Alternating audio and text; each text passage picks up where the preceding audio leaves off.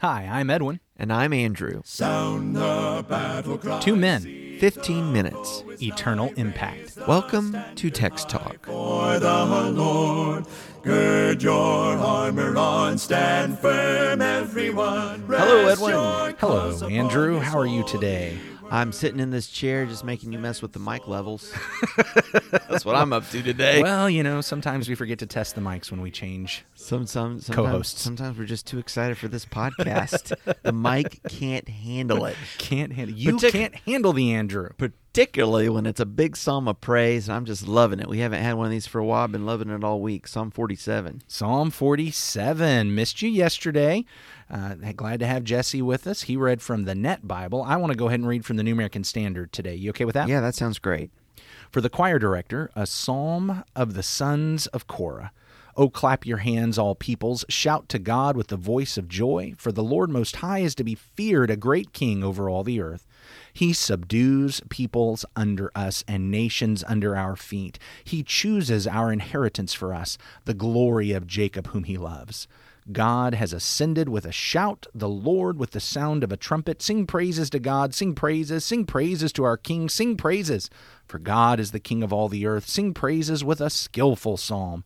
God reigns over the nations. God sits on his holy throne. The princes of the people have assembled themselves as the people of God of Abraham. For the shields of the earth belong to God. He is highly exalted. So we said when we began the week that this is certainly a psalm of praise, and we are exhorted to praise him again and again and again. In fact, all the nations are, Jew and Gentile alike, by the time this psalm is done. You made that comment a moment ago about how we don't get many of these psalms. Well, we just hadn't had them in a while. And I think that's really important for us to recognize. And it, I, I just want to repeat this. We've said this before that we often talk about the difficult times because those are the mm-hmm. times we have to prepare people for. Yeah. It's usually the difficult times that cause people to question God and turn away. And so we so we talk about those a lot and I think that's one of the reasons why there's so many of those kinds of psalms. It's it's so that we can realize this is mm-hmm. this is not mm-hmm. new. You're not the lone ranger. All that you're going through, there are others that have gone through before. But the other mistake we make with that is acting like it's always that. Right. That it's always Right. the lament, that it's always bad, that it's always, and you know, this is just Christianity. I mean, one day we'll get to be with God in heaven, but between now and then, it's just gonna stink. Well, and those psalms that are like speaking out to God about the dire situation that they're in. Yeah. You know? I mean, and we need those. We need those Psalms. But I just want to highlight yes, look, here is one that points out to us actually, being God's child, being on his side is a lot of victory. Yeah, it's nice to feel like a winner and remember, hey, we're on the winning team. We are on the winning team, and there's victory not just in the end. There mm-hmm. is victory along the way.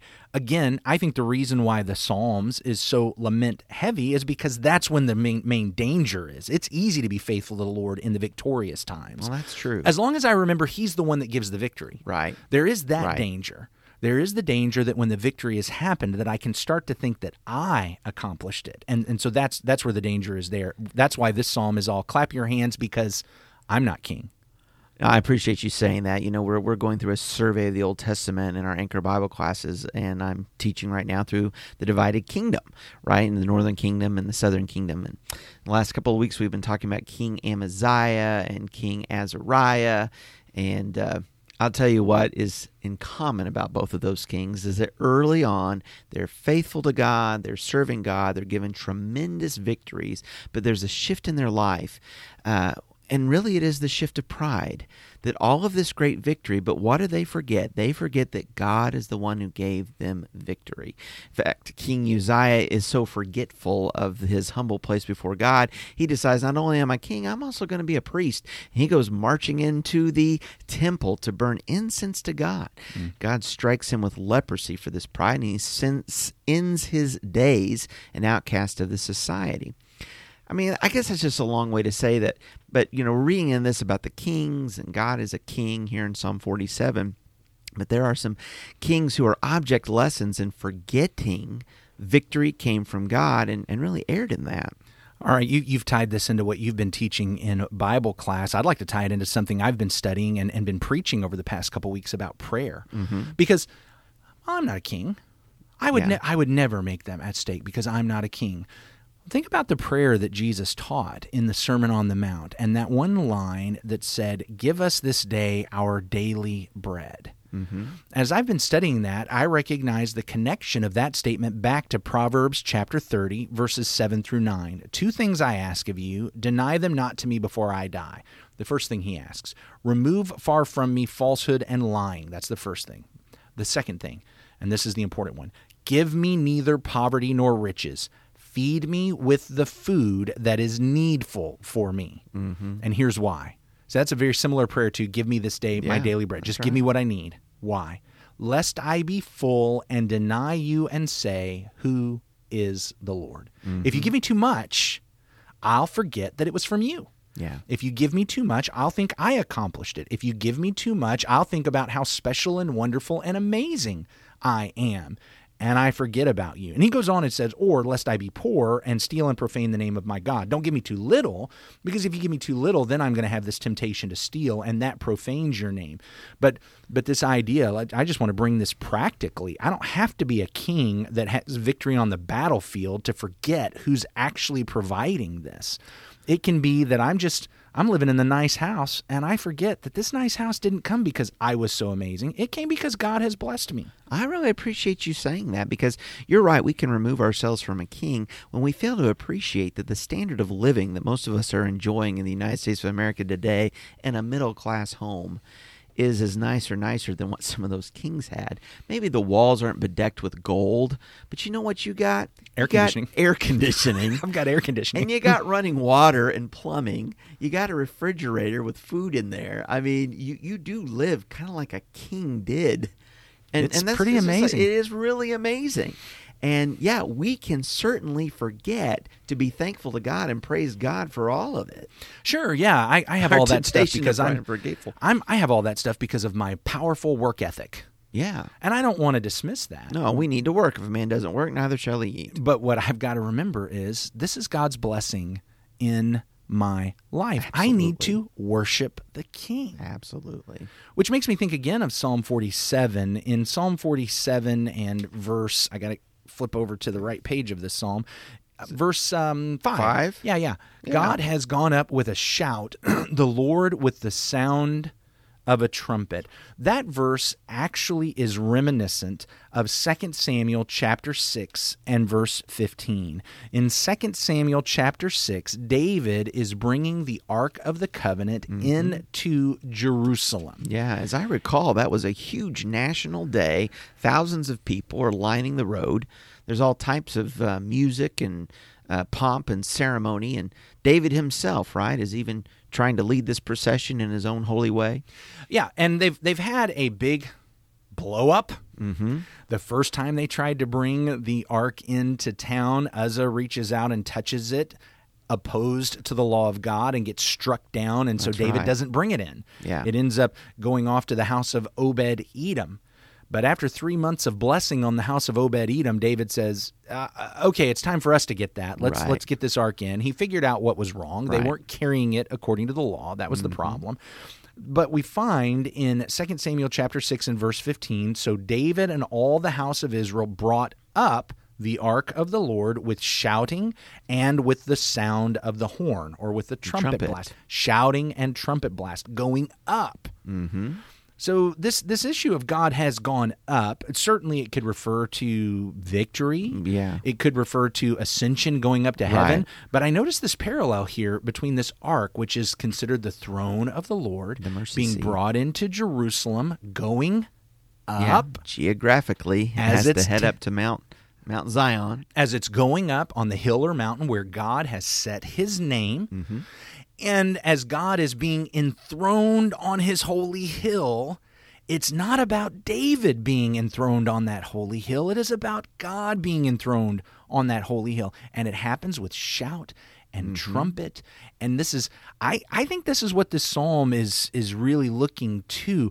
I'm hard pressed to say that the psalm was written for that event mm-hmm. because it's hard for me to see that in this time the sons of Korah have been established as the worship leaders. I, I, I guess I don't want to get too much into that, but I recognize that by the time the temple is being built, there would be this event memorialized and commemorated as the ark would be moved into the temple. Mm-hmm. So I, I have a tendency to think that's probably what we're doing here is we've got a psalm that's written about the ark being moved into the temple hmm. that calls to mind the very events of the ark coming into Jerusalem with David, but but surrounding those times.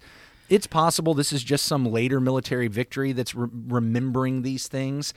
But for me, I, I really see a strong connection to those events surrounding the tabernacle and temple. I appreciate that. I appreciate in this psalm also the idea of the expanse of the um, people that are praising him. You know, so it's it is a massive people. It's all of Israel, but then it's it's these nations as well. So a huge, huge um, time of praise. Five times, right? Five times in these couple of verses does it say sing praises or praise. Uh, in verse 6, sing praises to God, sing praises, sing praises to our King, sing praises. For God is the King of all the earth, sing praises with understanding. Do you think he wants us to sing praises? I'm starting to think we're supposed to sing praises. praises, sing praises to God. Now we don't have the Ark of the Covenant anymore. We don't. and we don't have that tabernacle or that temple. Mm-hmm. We don't have to go back to Jerusalem. We don't have to even look toward Jerusalem, as was the case. I think in AD 70, God took out what could be shaken to leave behind what cannot be shaken, and that's where we are. But do you think Yeah. maybe we're supposed to still sing praises? I think it's one of the blessings of being in the covenant of Christ that we are taught that we are being made fashioned as the living stones to come together as a temple of God, to be a priesthood of God, that we are able to bring the sacrifice of praise. We sing praises.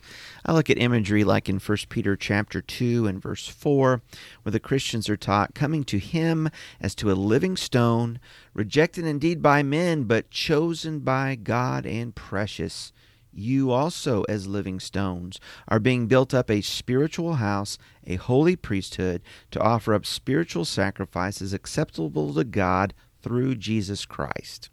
It is our coming together as Christians to offer these praises, these spiritual sacrifices, which, as we continue reading in the chapter, specifically is about praises. Verse 9 But you are a chosen generation, a royal priesthood, a holy nation, his own special people, that you may proclaim the praises of him who called you out of darkness into his marvelous light who once were not a people, but are now the people of God, who had not obtained mercy, but now have obtained mercy. And I really appreciate that idea that you used to not be a people, but now you are the people of God, in connection to what we were seeing in Psalm 47, that all peoples now must recognize that God is the King, the Almighty God is the King. To what end? To praise Him as His new people. as you were talking about all of that, I'm fixating on just this idea of singing praises, what that looks like, what we need to be doing with that. It occurs to me, Andrew, we sing praises not to demonstrate how great we are at singing. That's a very good point to make. We sing praises not to demonstrate how great we are at praising. Mm-hmm. We sing praises with whatever ability we have to the best of our ability to demonstrate how amazing the one is to whom we sing praise. That's a great point. Sometimes you talk to Christians and they say they're just so self conscious about their voice or their ability to sing. And I think about what is God listening for, though? I mean, here's the humble obedience and the expression of the truth of His greatness. Well, that's what He's listening for.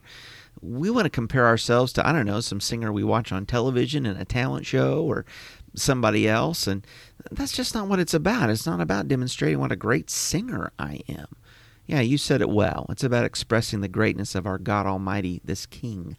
Well, how about we wrap up with a little bit of spoken praise? How about you lead us in prayer and we'll wrap up today? Our great God and Father, thank you for the day. Thank you, Father, for the time that we might meditate upon your greatness, your inherent worth and glory that is to be recognized. Father, we praise you, we laud you, we lift you up. We are glad that you have given us voices and fashioned us to be able to sing and to praise with great joy and shout of your great triumphs. Lord, it's because of your mighty deeds that we never exhaust more to be thankful for, more to extol. Uh, we just never get to the end of it. And we are so humbled that we might be able to call you our Father and our King. In Jesus' name, amen. Amen. Thanks for talking about the text with us today.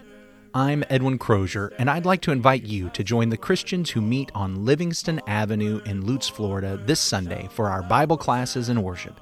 You can find out more at ChristiansMeetHere.org. Check out our daily written devotional that goes along with today's episode. You can find a link for it in our show notes. Michael Eldridge sang all four parts of our theme song. You can get more from him at acapeldridge.com. Please remember to subscribe, rate, and review Text Talk in your favorite podcast app so others can find it and learn about it more easily. Have a fantastic day. Steady, pass the word along. Onward, forward, shout aloud, Hosanna! Christ is captain of the mighty throne.